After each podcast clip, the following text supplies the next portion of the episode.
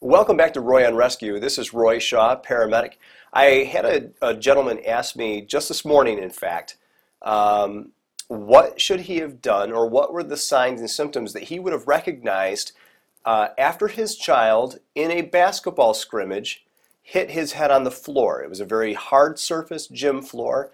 Uh, it sounds like the child hit his head pretty hard uh, and had some signs and symptoms. So I thought I'd take this opportunity to actually use this as a teaching moment, answer his question, but also maybe answer some of your questions as well from a paramedic standpoint, what we would do or what we would look for when it comes to head injuries. Now, um, this young man actually hit his head, uh, was not knocked unconscious. He was dazed a little bit, saw some stars, the quote unquote stars, and then uh, actually began playing basketball again. So it, clearly he was functional enough to be able to play basketball. Said that he started feeling a little bit under the weather after that, and then he actually sat down on the bench for the rest of the night. Um, later that uh, later after that head injury, he developed a headache, um, had some weakness in the legs a little bit, or at least that's what his sensation was. Uh, but then within a couple few hours, actually cleared up and was back uh, active again with no further complications. That really indicates to me that, though I don't know for sure, it was most likely a concussion or a contusion. Um, the concussion is just some minor swelling, uh, some aggravation due to the brain slapping the inside of the skull upon impact with a hard surface or a sudden stop. Excuse me. This is very common with uh, people hitting their head against something um, and normally self relieves it, uh, the symptoms within time. Now, this is a lot different though than a head injury that has uh, developed bleeding and pressure inside the skull, like a closed head injury, uh, and is causing some other complications or could even cause death.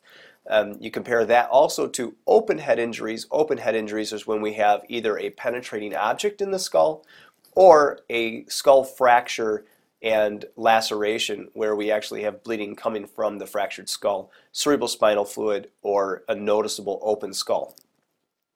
Uh, ironically, with that, sometimes they relieve their own pressure and in certain cases can actually help benefit the patient more than hurt the patient as long as they don't contract a complication from that. Um, but let's talk about the management of this though. if we were to be in that scenario, we would first of all want to realize that the, this person either was knocked unconscious or was not knocked unconscious. If they were uh, knocked unconscious, in my opinion, that constitutes a 911 call or a visit to the emergency room if otherwise the person seems stable. Um, this is because a traumatic injury that causes a loss of consciousness is traumatic enough that it could have also caused some other brain trauma, uh, whether that be a laceration or tearing, um, some type of hemorrhage that could have uh, come about because of that, that severe knock on the head. But we're going to want to maybe have a CAT scan or an MRI just to make sure that there isn't any bleeding going on inside that's not stopping um, or that may cause some complications down the road. Uh, let's say that the child was not knocked unconscious. um, if the child was not knocked unconscious or the person was not knocked unconscious, we would question the person, allow them to sit in the position of comfort, make sure they don't have a neck injury associated with the head injury. If they did have a neck injury or they were unable to move or had other complications, we would help to stabilize and minimize movement in the person and then seek 911 or medical help.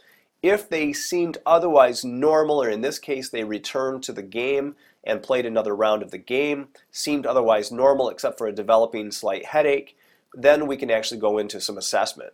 How are you feeling? Can you tell me how you feel? Are you, um, are you, you know, how does your head feel? I like to ask those open-ended questions. If you say, "Does your head hurt?" Yes, it does. That's a closed-ended question uh, answer to a question. I don't get any. I don't get any subjective material that way. I want to just say, "How are you feeling? Can you describe how you feel right now?" And then be quiet and let the patient tell me how they feel. Now they'll expound without me leading them down a trail. Are you feeling short of breath? Yeah, I'm feeling short of breath. Do you have a headache? Yes, I got a headache. It's killing me. Does your neck hurt? Oh, yeah, by the way, I think my neck hurts now. So you can kind of lead the patient down a road if you start offering them signs and symptoms. So it's always a best practice, in my opinion, to not offer them answers. Let them come up with answers all by themselves, and you'll get a, probably a more reliable assessment.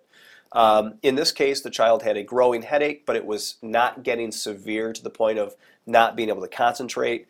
Uh, and it was relieved without even any aspirin, Tylenol, or ibuprofen a couple hours after the event versus it getting worse and worse.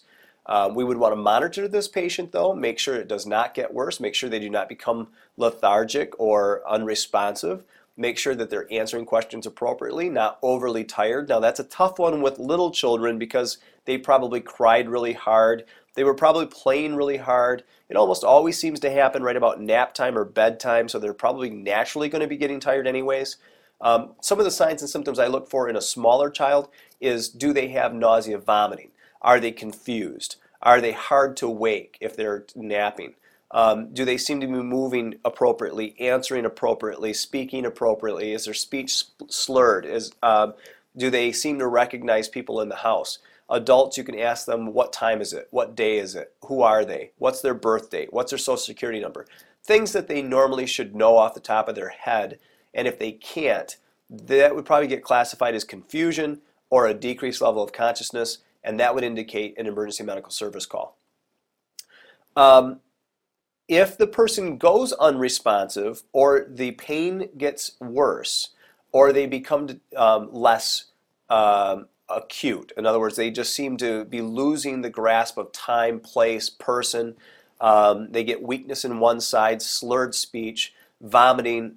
one pupil is larger than the other.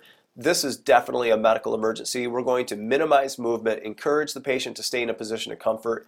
Uh, if they go unconscious, immobilize the head the best we can or minimize the movement of the head, and then check airway breathing circulation give them what they need for resuscitation until EMS arrives, emergency medical services. Um, so these are just some of the things that we should be aware of, but in most cases, a concussion is the most common uh, injury related to a bonk on the head. It normally is self-limited, and usually the swelling or the concussion goes away after a couple few hours to a day with no other side effects. Um, so it's always wise if you're in doubt to go ahead and call your doctor and ask for their opinion. But this might give you a couple tips on what you can do if something like this happens when you're around. So from Roy on Rescue, I hope this was helpful. Keep your questions and comments coming in. You can tweet me at Roy on Rescue with the ampersand Roy on Rescue sign, or you can always email me um, royonrescue at gmail.com. Or you can um, get a hold of me through Facebook, Roy on Rescue at Facebook. So I hope those were helpful. We'll talk to you real soon. Have a great day.